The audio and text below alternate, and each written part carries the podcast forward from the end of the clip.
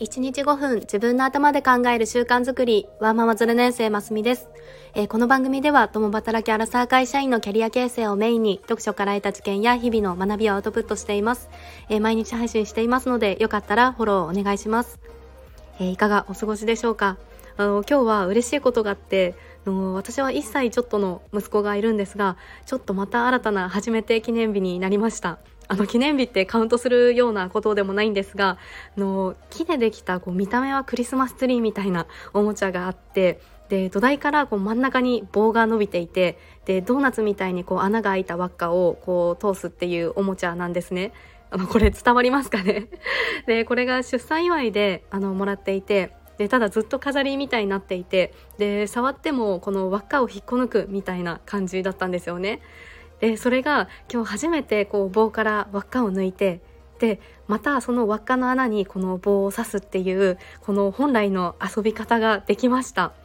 であのちっちゃい子の手ってまだ最初はこう手先の発達が進んでいないのでで大人で言ったらグローブをはめた手でこの小さいものをつかむっていうぐらいの難易度だそうです。で、想像したらめちゃくちゃもどかしいですよね。で、あの、まだ息子もこういうのをスッとはめられるわけじゃないので、あの、今日は見ていても、あの、見てるだけでももどかしい感じだったんですが、あの、ぐっとこらえて見守って、で、まあ、ちょっと成長を感じた一日でした。はい。で今日の本題は、えー、個人のスキルアップとか大人の学び直し問題についてお話ししたいなと思います。えー、これが昨年10月から政府がリスキリングの支援に5年で1兆円投資するみたいな話がありましたよね。でリスキリングの定義っていうのは業務上で必要とされる新しい知識とかスキルを学ぶことだそうです。えー、あなたは今将来のために何か学んでいるということとかお金をかけているというようなことはありますか？の分かりやすいものだと読書とかあの英語とか語学学習とかあとは資格を取るとかですよね。で私は大人の学びはあのいくつになっても必要だと思っていますがのそれってこう政府に支援されてとかではなくての自発的にやるから意味があるよなと思っています。で大人の学び直し問題あの、ま、ニュースでもたびたび取り上げられていますがの結論は自発的に学ぶことが大切ででそのためには自分の土台土台が整っているかっていうのを確認したいよねっていうようなお話です。でこれに至ったのが3点あるんですがもう1つはどんなポジションでも成長する人はずっと学んでいるということです。で私の会社だとあの共有カレンダーみたいなのがあってで誰でもその人の一日のそのカレンダーを見てでミーティングのスケジュールを入れたりできるんですよね。で上に行くほど秘書さんを通してとかになるんですが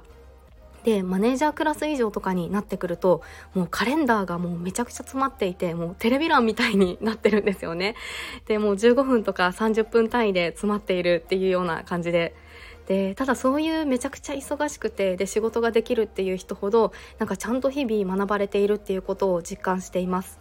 で私の上長はあの週末の予定とかもカレンダーに入れていたりしてで多分それでもう一括管理していると思うんですがで仕事の日はもうめちゃくちゃ予定が詰まっているのになんか週末こう資格試験の日程があの突然入っていたりするんですよね。であとはあの部長クラスの方とかも Facebook でつながっているとあの毎日毎日こうニュース記事をあのピックアップして投稿されていたりするんですよね。で IT のニュースとかあの具体の業務に関わることとかあとは世間で話題になっていることとかはい。で、あとあの、代表も、あの、社内でメルマガを打つような感じで、あの、定期的に社内通信みたいなのが送られてくるんですが、で、本人は僕はあんまり本は読みませんとかって言いながら、あの、ビジネス書の要約サービスのトップポイントとかを使っていて、で、毎月そういうのに目を通して、で、気になる本は個別に買って、あの、読んでいるっていうようなお話をされていました。なんかこの旗から見てるとめちゃくちゃ忙しいのにこの継続して自己投資しているっていうのは、まあ、だからどこまでも伸びていけるしあのそれゆえのポジションにいるんだろうなと思います。はい、で2つ目はの今のスキルは10年後に使えるかどうかわからないということです。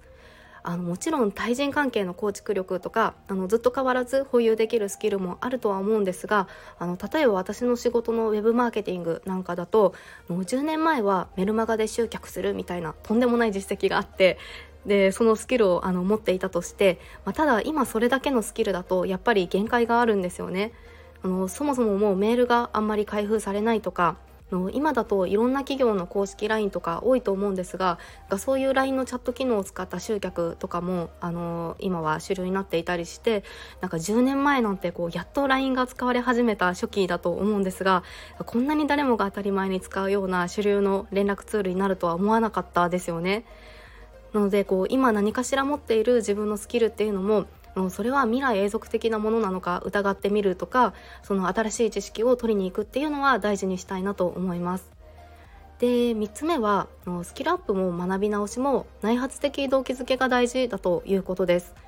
あの育休中にリスキリングをみたいな話かなり炎上していますよね。あの今年の多分1月ぐらいだと思うんですが。でこれは私も今あの育休中でまさに当事者なわけなんですが結局炎上したのってその育休中は暇だとでも思っているのかとかその赤ちゃんのお世話がどれぐらい大変なのかみたいなそういうその当事者の実態とか深層心理がその理解されないままに語られていたのがあのまず問題ですよね。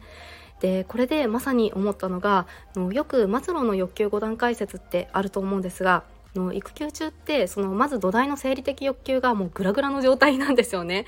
のやっぱりこうまともにこうこうご飯を食べるような時間もないですしその夜泣きであの睡眠も取れないしで後追いもあってトイレもこう思うようにいけないっていうような、はい、ところだと思います。で学べるような段階になるのってその自分なりに環境とか時間をいろいろ整えたりしてそのやっとその頂点の自己実現欲求に到達した時なんだろうなと思います。まあ、なのでその外発的に、まあ、外からこう時間あるでしょとかお金もかけるし学びなよみたいに言われるのではなくてその自分自身の土台が整っていてで学びたいっていうような意欲があってで内発的な動機づけがあってこれは成り立つものなんだろうなというふうに思いました。はい、えー、つらつら話しましたがこの以上3点、えー、今日は学び直し問題について考えてみました。これは自発的に学ぶことが大切でで学んでいる人はやっぱり伸びていくんだなというようなお話をさせていただきましたの私が素敵だなって思う出口春明さんがいらっしゃるんですがの亡くなってもそのいいお金の範囲でいいから長期的な視点を持ってで自分が好きなこととかやりたいことに投資してでとにかく長く実践してみることが大事だというふうにお話をされていました。はい。で、まあ、そもそもこうした音声配信聞いてくださっている、ああの、今、あなたは、の耳で情報を取りに行くって、なんか本当にその知的好奇心が強かったりとか、のめちゃくちゃアンテナが立っている人だと思います。のいつも聞いてくださって本当にありがとうございます。えー、よければ、いいねボタンやフォローもしていただけると嬉しいです。えー、それではまた明日お会いしましょう。